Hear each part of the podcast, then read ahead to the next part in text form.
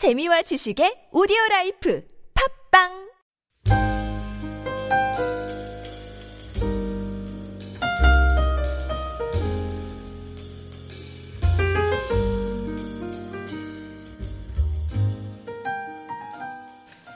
예, 할렐루야 여러분 환영합니다.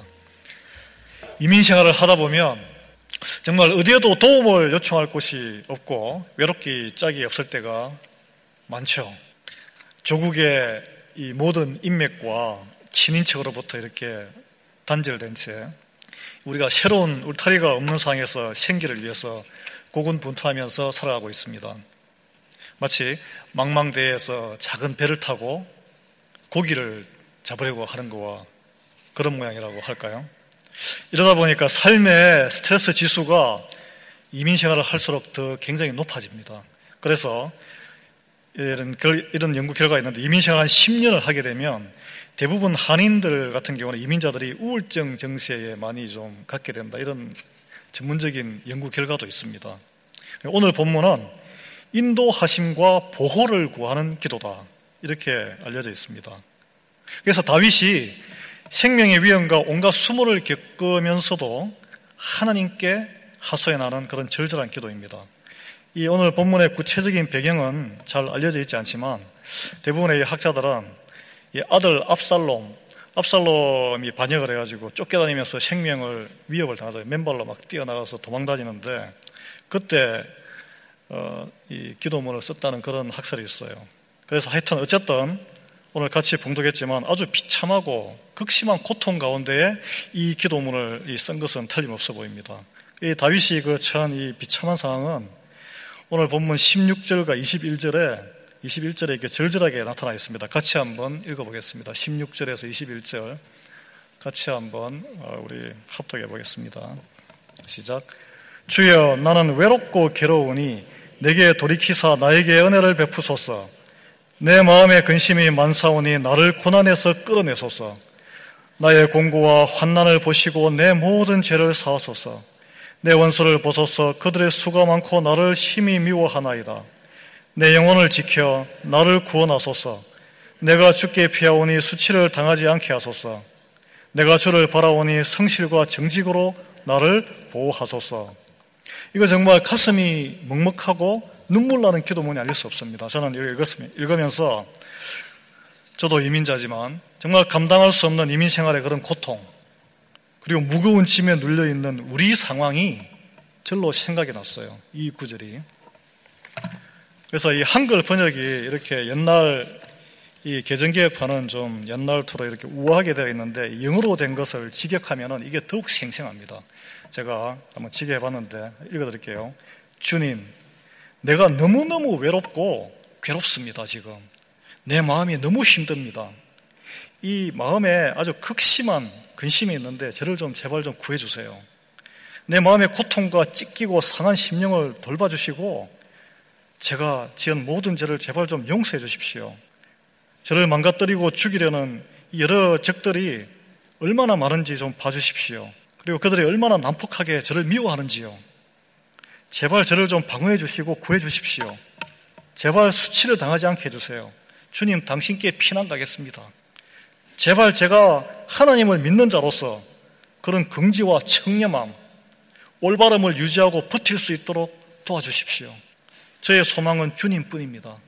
그 기도, 이 말씀이 16절에서 21절입니다.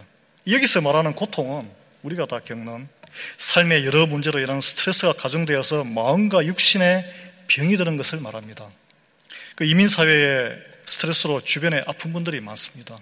요즘 날씨가 이러니까 더 아픈 분들이 많은 것 같아요.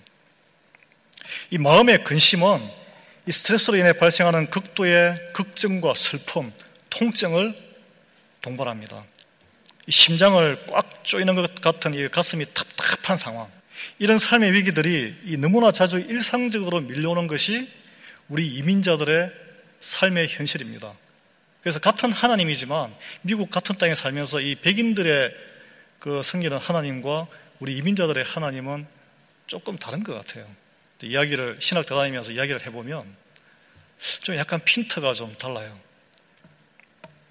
그래서 너무나 외롭고 괴로울 때 이런 세상의 온갖 문제들이 쓰나미처럼 나를 덮칠 때 우리는 그렇게 느껴 도저히 빠져나갈 길이 없다. 이리도 저리도 빠져나갈 수 없을 때 오늘 다윗은 저는 그렇게 느꼈습니다. 이 피를 토하는 듯한 절규 그런 도움을 요청하는 기도를 하나님께 드린 거예요. 오늘 다윗의 기도를 살펴보면 다윗은 답답한 상황과 문제들을 그 문제를 해소해 달라, 해결해 달라고 이렇게 기도하는 대신에 좀 특이해요. 먼저 세 가지를 이렇게 좀 기도를 한 걸 제가 정리를 해봤는데 수치를 당하지 않게 해달라. 주의 길을 가르쳐 달라, 나에게. 그 다음에 나에게 옛날에 내 인생을 살면서 내가 저질렀던 죄를 사하여 달라. 이렇게 기도를 집중했습니다.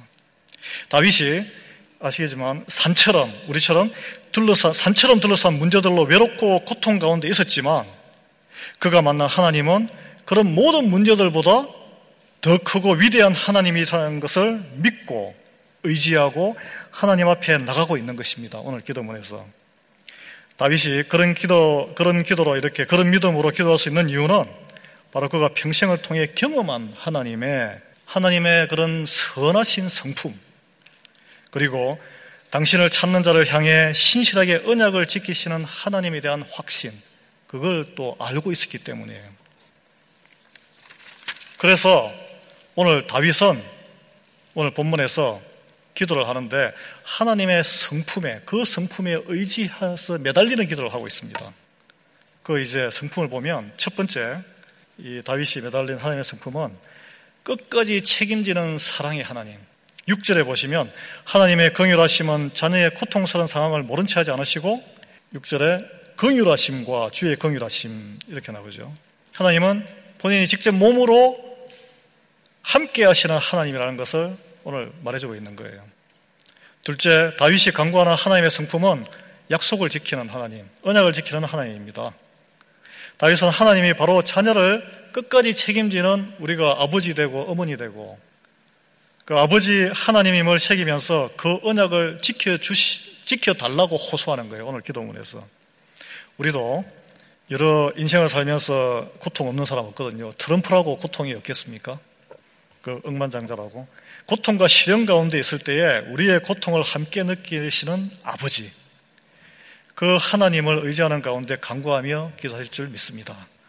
그런데 하나님의 긍휼과 인자하심을 의지하며 기도하다가도 기도하다가도 기도하다 보면 하나님 앞에서 아주 부끄러운 내 과거의 죄와 잘못이 기억이 다 납니다.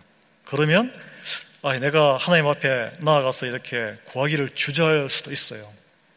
그런 마음이 듭니다. 그래서 우리는 내가 한 짓을 생각하면 용서받을 자격이 없다는 것을 느껴요. 저도 그렇게 많이 느끼고. 그렇지만 아버지는 제가 자식이 둘인데 자식이 어떤 짓을 했든 상관없이 자식이기 때문에 사랑 하나만으로 아버지 품에 돌아온 자식의 허물을 듣고 받아들일 수 있는 겁니다. 이게 이제 우리 하나님의 자식을 향한 무조건적인 사랑이죠. 그에 대한 확신을 가지셔야 돼요. 7절에 하나님의 선하심으로 나를 기억한다 이렇게 나오는데 이게 무슨 말일까요? 하나님의 선하심. 선하다는 단어는 창세기에 맨 처음에 나옵니다. 하나님께서 세상을 창조, 하나씩 창조하시고 보기에 좋더라. 그 보기에 좋더라라는 거 똑같은, 같은 표현입니다. 그 말은 지금 이 시대에 선하신 하나님은 우리 인간이 죄로 타락한 악한 상태로 놔두시기를 싫어하시고 회복시키고자 하는 거예요. 그래서 인류의 역사는 타락의 역사고 예수님은 회복의 시작이자 완성입니다. 예. 아버지로서의 책임지는 사랑이 충만한 하나님은 원래 선하신 분이다. 오늘 기도문에 나오죠. 모든 피조물이 선하기를 바라시고 그렇기 때문에 지금도 열심히 하나님은 이를 위해서 일하고 계십니다. 그래서 죄인들을 그냥 내버려 두지 않아요. 당신을 바라보고 기도하는 자녀들을 끊임없이 올바른 길로 인도하시는 이유도 죄인들을 하나님의 선하심을 닮은 모습으로 하나님의 형상을 닮은 모습으로 회복시키기 위해서입니다. 그게 우리가 말하는 거듭난 이후에 세례를 받고 정말 심령으로 거듭난 이후에 우리가 살아가는 우리 성도들의 삶, 성화의 과정입니다. 예. 그래서 본문 8절에 보시면 다윗이 하나님을 여호와는 선하시고 정직하시니 그러므로 그의 도로 죄인들을 교훈하시리로다 라고 하나님의 인도하심을 확신하고 있습니다. 세상적으로 볼 때 모든 것이 무너진 상황에서도 다윗이 오늘 기도를 통해 구한 것은 어떤 그 성공이나 반전을 하나님께 구하진 않았습니다. 우리가 이제 현실에 적용하면 비즈니스가 잘 안 되는데 손님을 더 보내달라고 지혜, 그 지혜를 달라고 그 기도를 한 게 아니에요. 살아남기 위해서 합법적이든 불법적이든 어떤 그 편법의 유혹에 물들지 않도록 마음을 지켜달라고 그런 기도를 하는 것과 같습니다. 하나님의 성품대로 살도록 저를 지켜주십시오. 이런 세상에 만연한 악행에 물들지 않게 내 영혼을 지켜주십시오. 근데 이게 쉽지 않은 기도죠, 이게. 당장 생명의 위협을 받는 상황이고, 다윗은. 우리는 당장 생계가 힘들고 파산 지경이고, 주변에 다 그런 걸 활용해서 경쟁에서 압박해오는 상황에서 이런 기도를 한다면, 오직 하나님의 고귀한 성품만 구한다면, 하나님의 성품에서 떠나지 않도록, 그래서 내가 하나님을 잃어버리지 않도록, 그런 발버둥스러운 기도를 한다면 하나님 보시기에는 어떨까요, 여러분? 그래서 저는 저 자신도 그렇고 많은 이민 생활의 18년 동안 정말 처음부터 하나님이 보시기에 깨끗하고 아름답고 분투하면서 했으면은 더 크고 장대하게 아마 쓰임을 받지 않았을까. 그런 지금도 뭐 감사하지만 그런 생각을 요즘 많이 합니다. 그래서 저도 여러분이 지금도 늦지 않았고요. 인생의 힘든 상황들에서 그 상황을 해결하는 기도도 필요해요. 필요하지만 나가서 하나님의 선하신 품성을 드리게 해달라는 기도로 저와 여러분이 나아가시기를 주님의 이름으로 축원드립니다. 하나님은 우리가 상황을 평정해서 이기는 것을 성공으로 승리로 평가하시고 기뻐하시기도 하지만 그뿐 아니라 무엇보다 어떤 풍파에도 흔들리지 않고 어떤 유혹에도 흔들리지 않고 아버지의 품성대로 똑바로 서 있는 자녀의 변화된 모습 그 변화된 모습을 통해서 더 큰 성공과 기쁨을 느끼시기 때문입니다. 우리가 상황이 압도될 때는 이 두려움으로 다 우리가 경험하잖아요. 세상에 그새 눈이 쏠리고 땅에 납작 우리 영혼이 붙어 있습니다. 그래서 오늘 1절에 보면 나의 영혼이 주를 우러러 보나이다. 이렇게 표현하고 있습니다. 주를 우러러 볼 수가 없어요. 상황이 이렇게 압도돼 버리면. 그렇지만 그 상황이 무섭지만 그 상황을 무서워하지 않고 하나님을 더 두려워할 때 눈에 보이지 않는 하나님 우리는 상황 개선 방법에 초점 맞추지 않게 됩니다. 우리의 기도가 그때 하나님을 바라보게 되고 하나님의 품성을 알고 싶어 하게 되고 예수님이 누구인가를 알고 싶어 하게 됩니다. 내 상황을 분석하고 나를 알고 싶어 하는 게 아니라 그래서 우리의 품성과 우리의 모습을 바로 세우고 바로 살아가고자 초점을 맞출 때 오늘 말씀은 하나님께서 본문에 네 가지 복을 준다고 약속하고 있습니다. 이거는 보너스입니다. 그 12절에서 14절에 나옵니다. 네 가지 복은 12절에서 14절. 주 여호와를 경외하는 자 누구냐 하면서 쭉 나와요. 첫째, 우리 인생길의 선택의 길을 명확하게 가르쳐 준다고 했습니다. 그가 택할 길을 그에게 가르치시려다. 이것은 이 세상에 많은 가치관이 있어요. 이렇게 많은 매일매일 선택해야 되는데 이 가치 기준을 뚜렷하게 해서 하나님이 준비하신 선한 길을 터준다는 것입니다. 두 번째, 영혼을 평안하게 해준다는 거예요.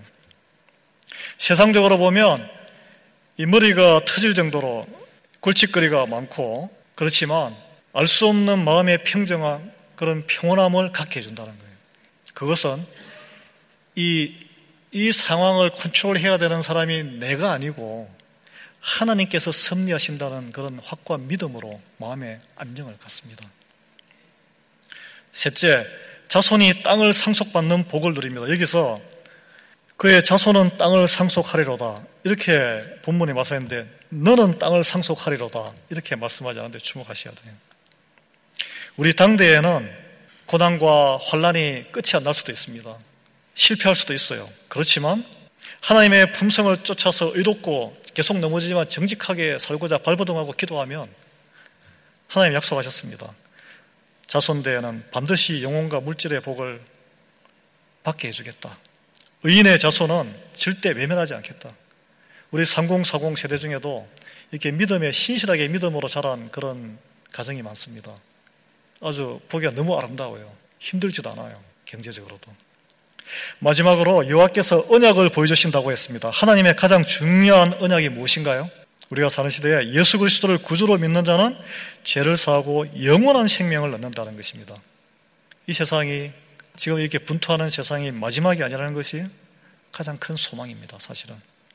그래서 다윗은 15절에서 다시 한번 얘기하죠. 누구를 바라봐요? 내 눈이 항상 여호와를 바라보면 지금 내 발을 그물에서 벗어나게 하실 것임이로다 라고 고백합니다.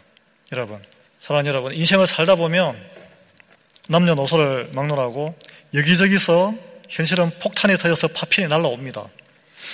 근데 그 어차피 그 지뢰밭에 땅을 본다고 해서 땅에 묻혀 있는 지뢰 폭탄이 보이는 게 아니에요. 지뢰밭을 보지 마시고 눈을 들어 하나님을 보시기 바랍니다. 그리고 하나님 닮기를 소원하십시오. 온전한 하나님이신 예수님 닮기를 소망하시기를 축원드립니다. 우리가 이 세상에 살면서 이 감당할 수 없는 상황의 압박이 없을 수가 없습니다. 우리의 고통에 함께 하시는 하나님의 긍휼하심, 우리를 끝까지 책임지고 선하고 올바른 길로 인도하시겠다는 하나님의 약속을 굳건히 붙드시길 축원드립니다. 그래서 오늘 저는 저와 여러분이 그런 결단의 시간이 있었으면 좋겠어요. 성실과 정직으로 오늘 하루를 살겠다. 하나님, 오늘 제가 사는 가정과 일터에서 믿는 자로서 수치를 당하지 않도록 주님 이끌어 주시옵소서. 그렇게 강구하시는 여러분 되시길 예수님 이름으로 축원드립니다. 기도하겠습니다. 하나님 아버지, 오늘 하루도 긍휼과 자비로우신 하나님만 바라보며 의지하고 살길 소원합니다.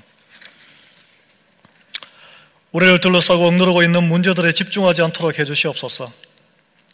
당신의 선하신 성품을 본받아 선으로 악을 이기며 살아가게 도와주시옵소서. 눈앞에 닥친 문제보다 더 크신 하나님을 의지하게 해 주시옵소서.